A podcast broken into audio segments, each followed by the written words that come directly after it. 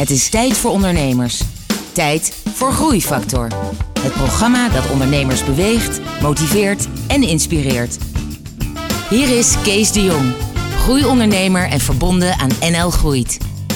Hoe je je ouders succesvol kunt inzetten bij de snelle groei van je bedrijf. Waarom je micromanagement los moet laten om je bedrijf verder te kunnen laten groeien. En wat gebeurt er als je je medewerkers te weinig complimenten geeft?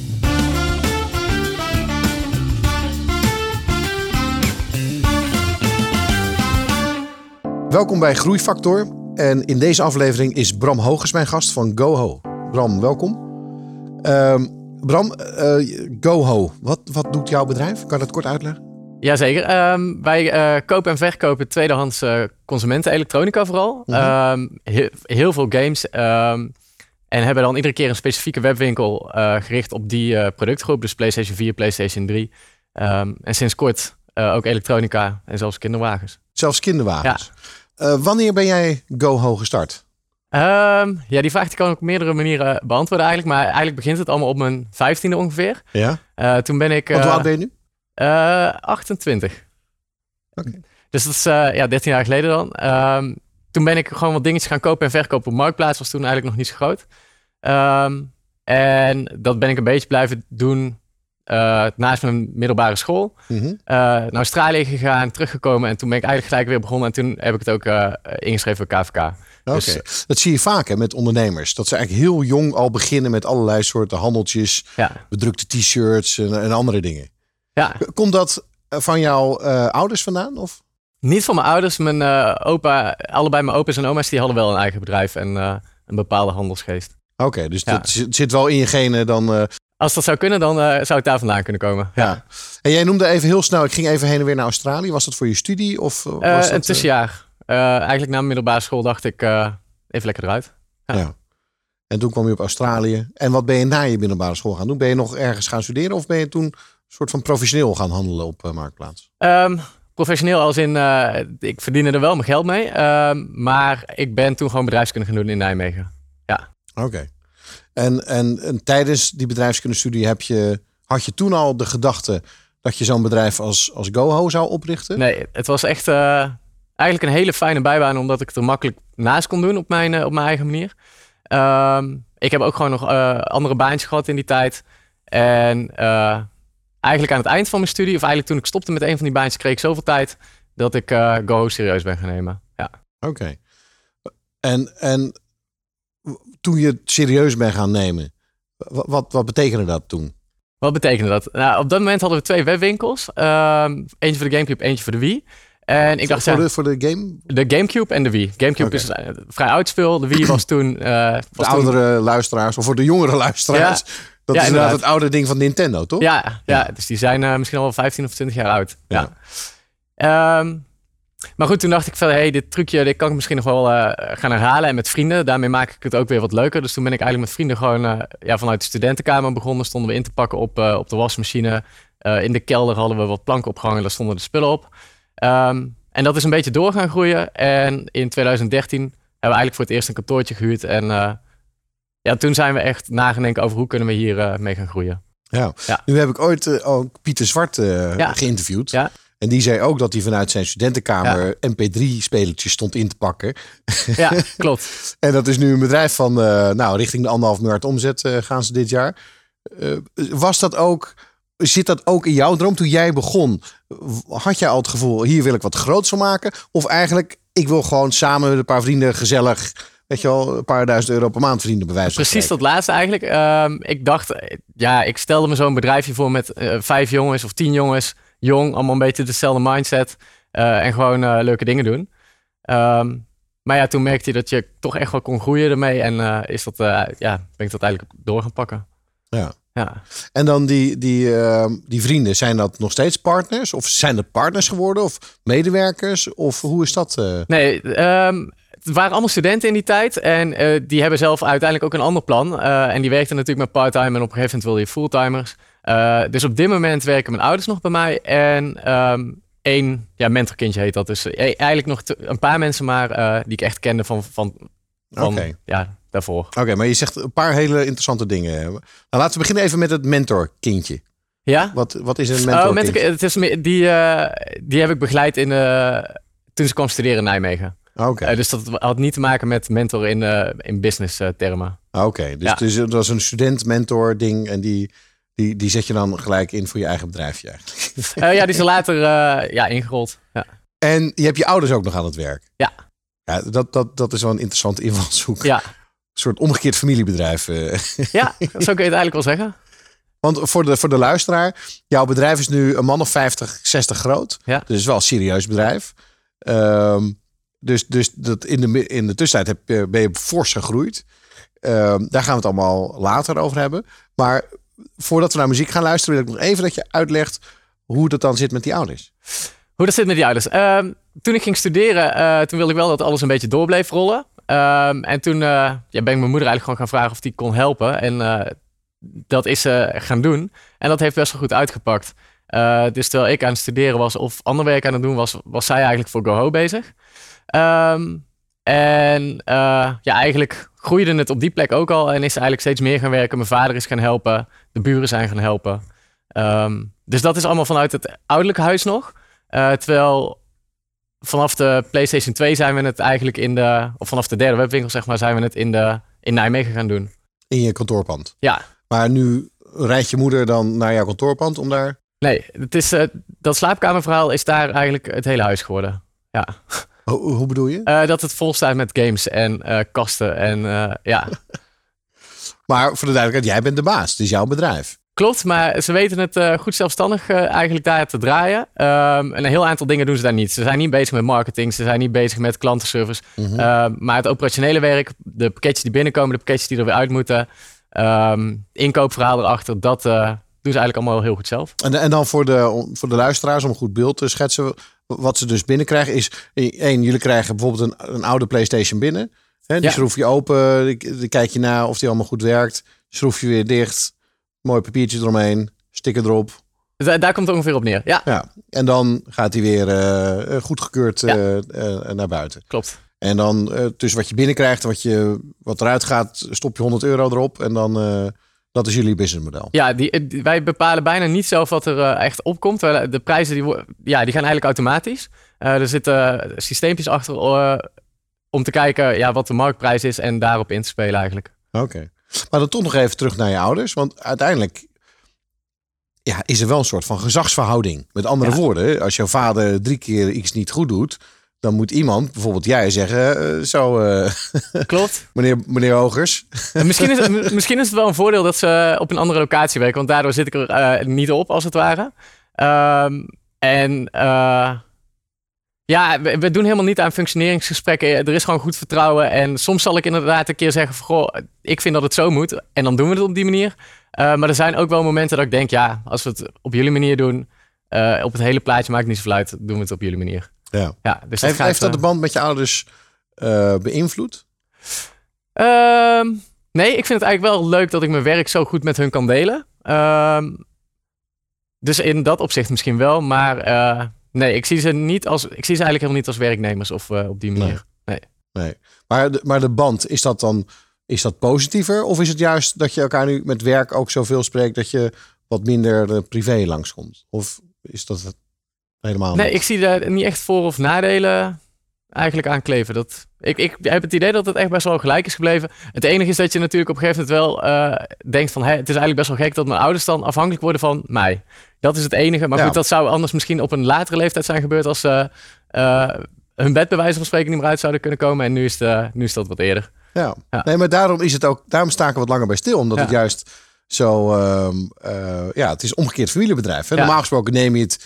Ik heb veel ondernemers gesproken hier in, eh, in de studio die het bedrijf van hun vader of van hun ouders hebben overgenomen. En dit is, ja, zo'n lief. Ja. Die begint een bedrijf en die neemt zijn ouders in dienst. En dat is wel een. een eh, Ja, maar misschien in allebei de situaties kan ik me voorstellen dat het vrij organisch eh, gebeurt. Mijn ouders zijn bijna ook opgegroeid met het bedrijf. En die twee die zijn natuurlijk ook hand in hand gegaan. Ja. Eh, dus misschien zit daar ook wel de overlap dat ze eigenlijk het bedrijf kennen... en dat je merkt dat het klikt en dat het stapsgewijs gaat.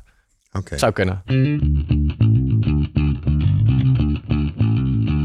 Je hebt eh, besloten op een gegeven moment, nu gaan we het voor het echtje doen. We gaan, eh, ik wil er een echt bedrijf van maken. Ik ga niet meer ergens solliciteren. En welke doelen heb je toen voor jezelf gesteld?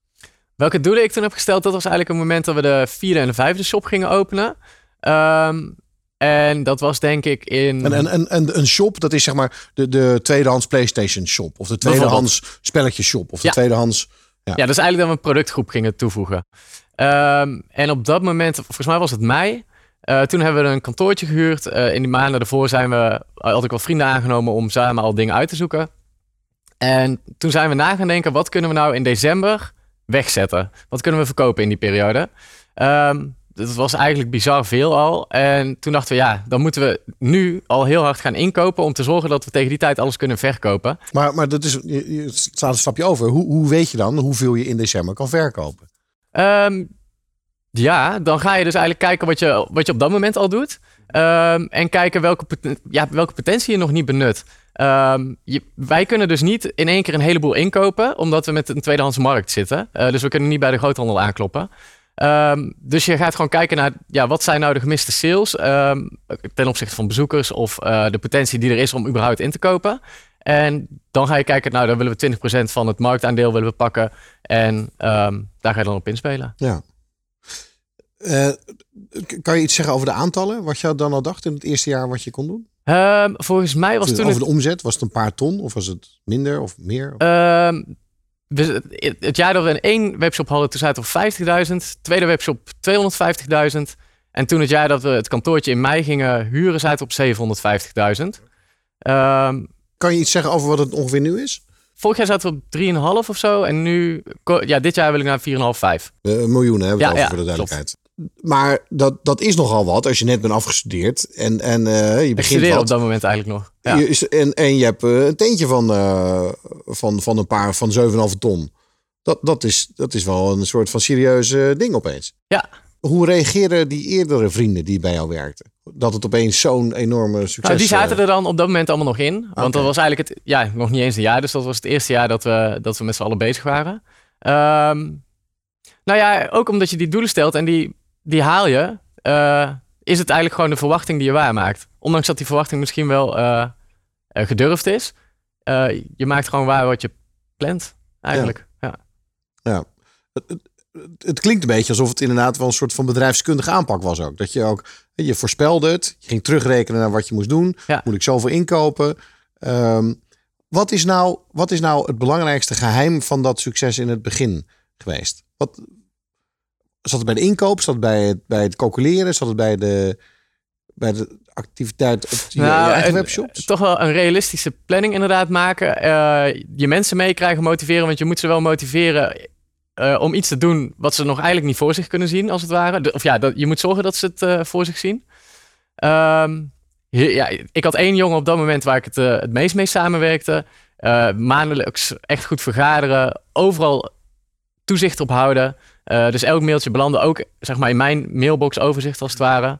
Uh, geen gevaarlijke aannames doen. Eigenlijk geen aannames doen, want iedere aanname is gevaarlijk. Het, het klinkt wel een beetje als hè, wat je moet doen als je een bedrijf gaat starten en managen. Maar jij noemde net, uh, ik moest mijn mensen motiveren. Ja. Ik moest dingen in de gaten houden. Ik moest controles, moest procedures. maar je had het nog nooit gedaan. Je had nog nooit ergens serieus bij een bedrijf gewerkt. Dus, dus hoe wist je hoe je mensen moest motiveren? Um, hoe wist je? Ja, ik denk dat het misschien een beetje vanzelf gaat. Als je gewoon, als je een ambitieus doel zet, dan. Uh, en mensen kunnen, zich, kunnen zich dat toch voor zich zien. Uh, dan kunnen ze daar ook van gaan werken, volgens mij. Ja. ja. Maar dat zijn de, dan de dingen die wel werken. Had je al dingen in het begin waarvan je niet oh, wist zoveel, denk ik. hoe je ze moest oplossen? Nou, nee, dat nooit. eigenlijk nooit echt met mijn handen in het haar gezeten van hoe gaan we dit nou oplossen. Ehm, ik weet niet waar, wanneer dat precies is ontstaan, maar we hanteren nu ook COV. Eh, constateren, oplossen en voorkomen. Um, alles wat er bij ons gebeurt, um, waarvan we denken, hey, dit, dit is of kost te veel tijd, of hier wil ik eigenlijk niet nog een keer over nadenken. Um, schrijf op, je maakt gelijk een oplossing, want het moet op dat moment opgelost worden. En je denkt gelijk na over hoe je er nooit meer over na hoeft te denken. Ja. Oké, dit uh, de, de, hele kleine dingetje. Uh, wat je nu zegt, is een extreem belangrijk ding. Ja. Bij heel veel bedrijven. Uh, en heel veel bedrijven hebben dit nog niet onder controle. Dus ik wil het even uitlichten voor, voor, voor de luisteraars ook. Uh, constateren, oplossen, voorkomen. Weet je, dat is een soort continu verbeterproces. Waardoor je inderdaad heel veel tijd, heel veel tijdverlies voorkomt. Want de meeste tijd en, en ook winst gaat verloren aan dingen die niet de eerste keer goed gaan.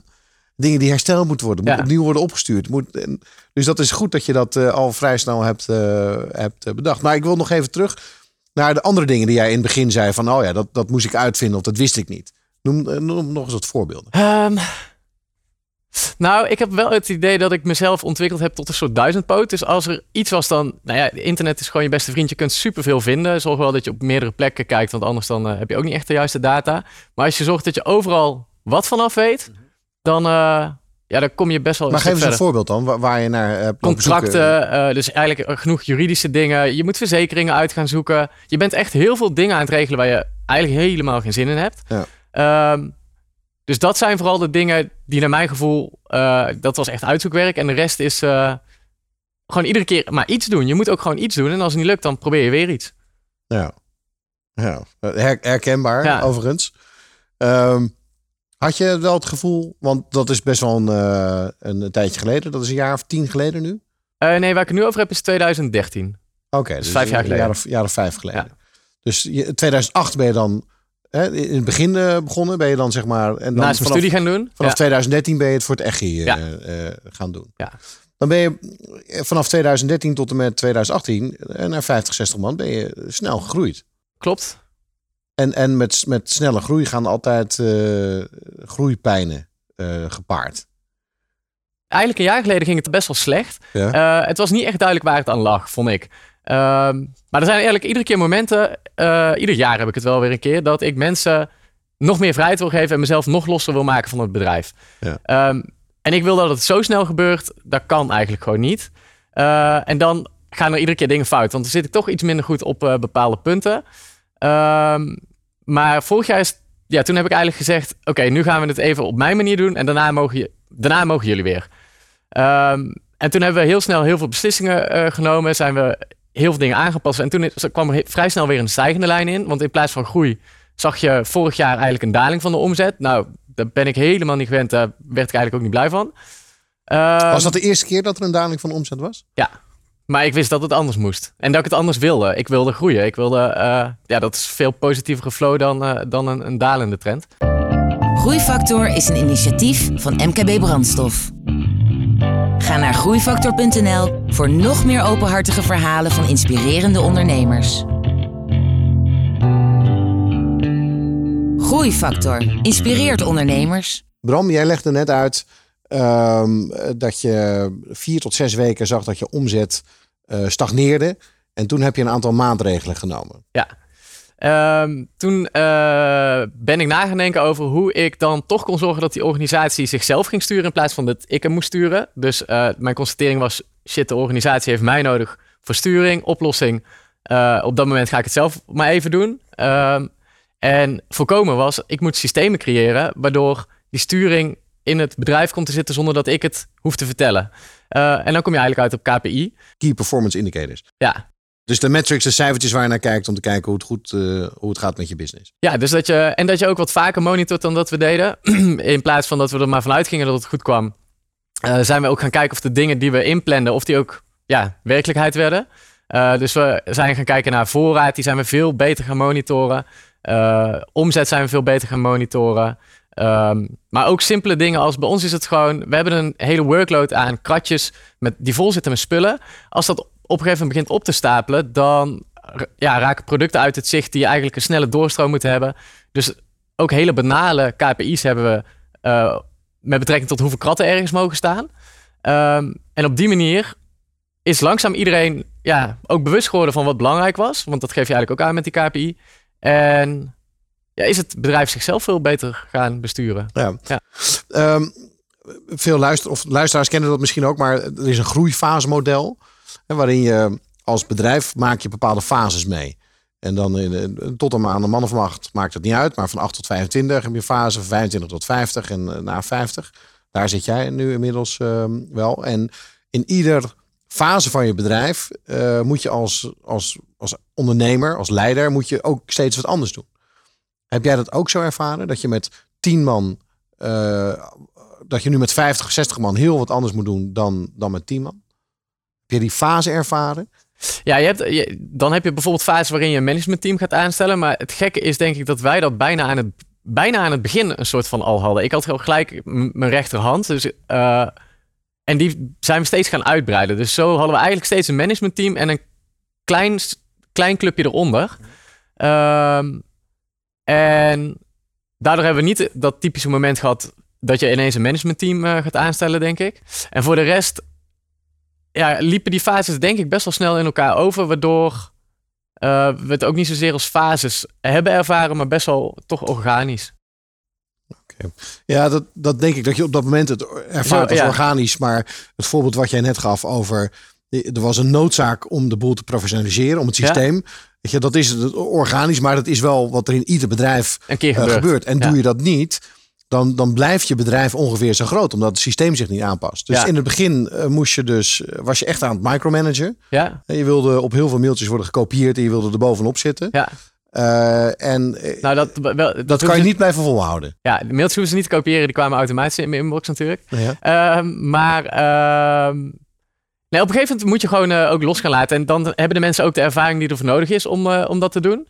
Ehm, eh, maar je, ja, nu ben ik veel meer bezig met het managementteam. En eigenlijk eh, kom ik daar ook weer alweer een beetje los van. En probeer ik weer verder te kijken naar wat GoHo buiten GoHo kan doen. Of hoe GoHo zich opnieuw kan definiëren. Eh, of wat ik buiten GoHo kan doen. Ehm, en mijn rol wordt dan ja, inderdaad meer letten op het feit dat er overal de juiste mensen zijn. Ehm, en die in- inderdaad inspireren of motiveren of die zo goed mogelijk aan de slag houden. Ja.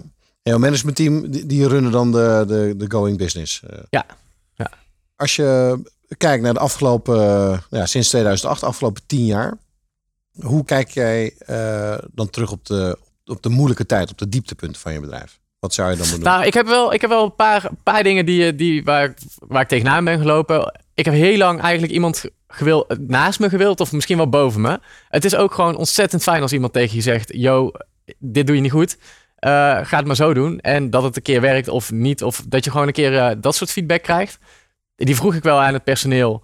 Eh, maar dat durfden ze toch niet. Of er kwam toch vrij weinig van dat soort feedback waar ik iets mee kon. Ehm, dus dat, maar dat heb ik inmiddels wel een beetje los kunnen laten. Maar iemand boven je, dat vind ik wel grappig dat je dat zegt. Want dat hoor ik niet zoveel. Dus dat je toch wel iemand... Maar was het dan meer een soort van commissaris of adviseur? Of wat voor soort...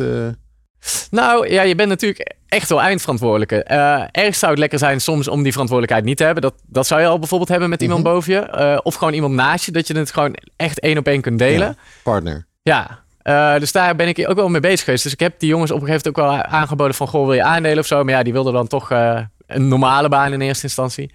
Ehm, dus dat, dat is in principe dan niet gelukt. Ehm, nu ben ik eigenlijk opnieuw aan het nadenken van... Goh, wat wil ik nou? Ehm, en op dit moment wil ik eigenlijk kijken of ik GoHo anders kan definiëren. Want ik vind het ook wel leuk om dat trucje wat we een paar keer hebben gedaan... om daar iets anders van te maken. En natuurlijk zitten wij in een... duur- ja, eigenlijk zit er een soort duurzame ondergrond in mij. Eh, ik vind het al pijnlijk als ik iets bij het restafval moet gooien. Ja. Eh, dus daarom ben ik ook blij dat we dat tweedehands zo goed mogelijk in de markt kunnen zetten. Ja, want je je verbetert ook de wereld een beetje. Maar ik kan me zelfs dus voorstellen, hè, je, je hebt met jouw concept, je zorgt dat eh, apparaten en, en, en games en alles een tweede leven krijgen. Ja. Eh, zoals ze bij Coolblue zeggen, een tweede kans. Ja, Eh, dus dat is in principe goed. Hè? Ja. Het gaat niet per se naar de kringloop Wimco, maar het wordt gecheckt en het wordt. ehm, en daarmee maak je de wereld een stukje beter. ja. Maar waarom dan niet nog beter? Waarom dan niet nog meer invloed en nog meer eh, dan wel in andere landen of in Duitsland of Ja. waarom alleen dan in Het buitenland trekt me niet, maar het trekt me wel om andere, andere concepten te pakken, te tackelen, eh, businessmodellen op te zetten waarmee we eh, ook hergebruik kunnen stimuleren. Eh, en er zijn natuurlijk een heleboel mooie concepten, maar dit inzicht had ik eigenlijk pas sinds kort toen ik weer met de mentor had gezeten. ja. Ehm, en nu wil ik eigenlijk na gaan denken van, goh, hoe kunnen we gewoon de vraag hergebruik stimuleren? Hoe kunnen we daar iets mee gaan doen? En er zijn natuurlijk een heleboel, Peerby heb je natuurlijk. Je hebt concepten waarin je dingen leest in plaats van koopt.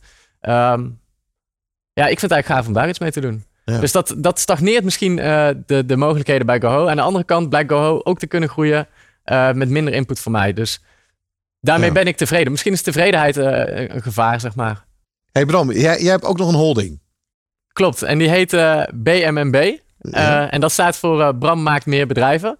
Ehm, dus daarin hoor je eigenlijk ook wel terug dat ik, dat ik verder wil kijken dan, dan hoe GoHo er nu uitziet. Ja. Ja. En, en, en hoeveel is meer bedrijven dan? Wat is dan uiteindelijk...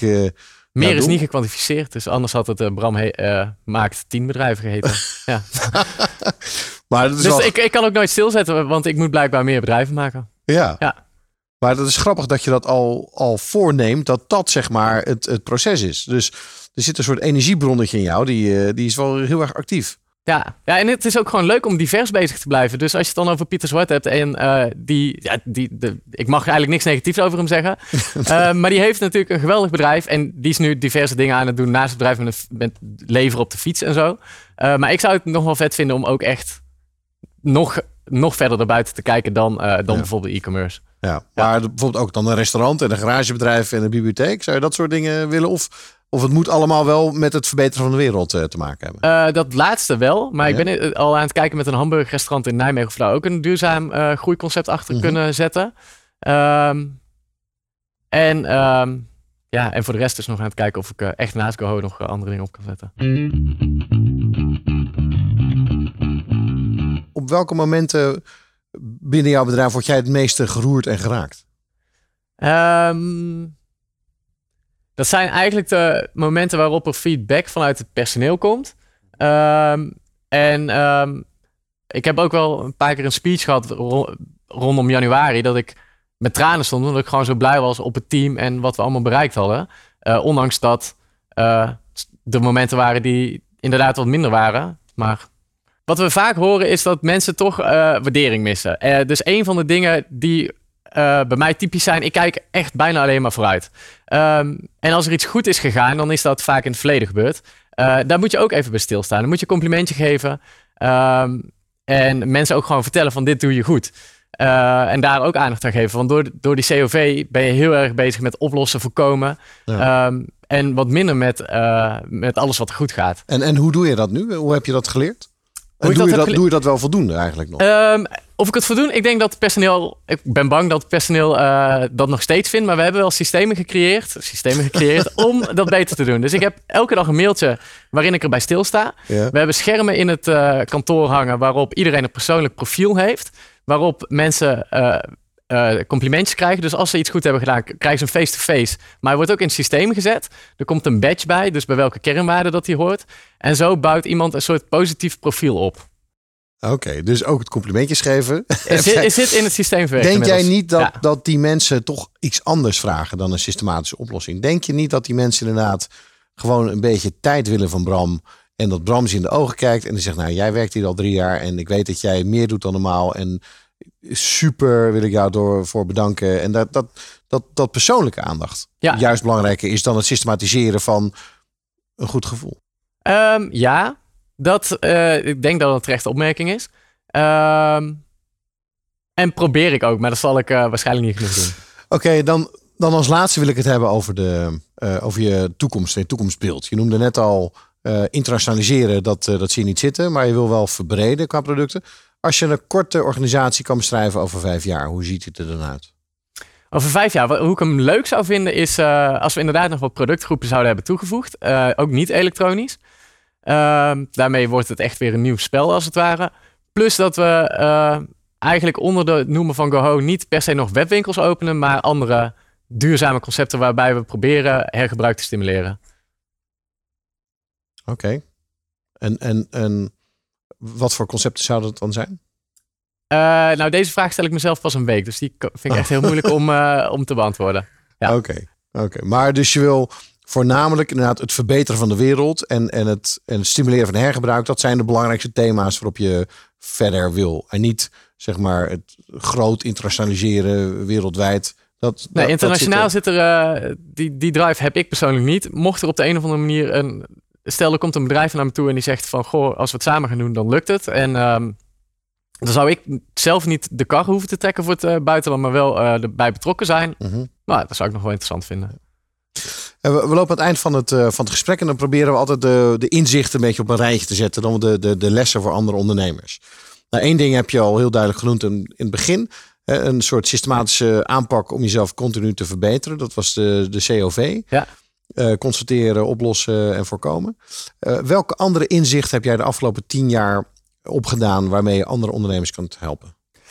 Um, stel, stel duidelijke doelen voor, uh, voor over een jaar. Plan die terug, hak ze in, in kleine stukjes en ja, tot zover dat je weet wat je vandaag moet doen.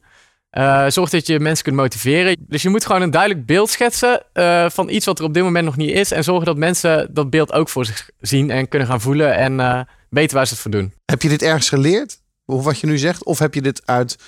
uit ik lees het, nooit. Uit het... ik lees nooit boeken over ondernemersverhalen, dat soort dingen niet. Okay. Um, maar grappig, grappig dat je inderdaad niet, niet, niet leest. Want heel veel dingen die je doet. En dat is dan wel zeg maar iets. nee, je hebt er een tien jaar over gedaan. Maar, maar je had het ook in vier jaar kunnen doen. Ja. Als je de dingen had toegepast die, die je kan leren. En je, je, je zou veel baat hebben aan een mentor of aan het leren van de dingen die andere ondernemers ook al hebben geleerd. Want je doet het eigenlijk allemaal zelf. Ja, omdat je dan, uh, je, je weet ook niet of je het goed doet. Dus die positieve feedback die mijn personeel misschien mist, daar heb ik ook geen voorbeeld in. Ik krijg me ook niet. Uh, maar die zou, als iemand vertelt, ja, inderdaad, dat is de goede koers, dan ga je er misschien nog harder voor op die manier. Maar weet je wat wel grappig is? is mijn eerste mentor was Pieter van Os. Ah. Dus uh, daar heb ik twee keer mee gezeten. En uh, okay. er waren wel ook hele motiverende gesprekken. En was dat via NL Groeit? Of ja. was dat... Ja. Oké. Okay. Superleuk. Nog een laatste? Nog een laatste. Um, wat zou nog een laatste tip zijn? Nou, misschien een tip die ik nou vandaag... zorg ook dat je misschien beter stilstaat bij de dingen die je nog niet goed doet. Uh, en zorg anders dat je, dat je die feedback krijgt, misschien van andere plekken dan binnen je organisatie, als je het daar niet altijd even makkelijk kunt vinden. Maar ja. dat is een tip die ik nu mezelf eigenlijk ja. geef naar, de, naar aanleiding van dit gesprek. Ja. ja. Oké. Okay. Dat, dat, dat lijkt... was mijn COV van dit gesprek. Bram, dan is het inderdaad een heel mooi einde aan, aan dit gesprek. Ik wil je enorm bedanken. En ik waardeer enorm je gedrevenheid en je zit, je zit heel dicht op de wal met alles. Ik kan me voorstellen ook dat we nog niet alles hebben gehoord van jou en, en wie achter Bram zit. Maar wellicht krijgen we daar ooit nog eens een keer de kans voor. Maar ik wil je toch enorm bedanken. Succes wensen met het verbeteren van de wereld. wat je doet op jouw manier. En voor de luisteraars, je luistert naar Groeifactor. Graag tot de volgende uitzending. Groeifactor is een initiatief van MKB Brandstof. Ga naar groeifactor.nl voor nog meer inspirerende verhalen van mede-ondernemers. Groeifactor beweegt ondernemers.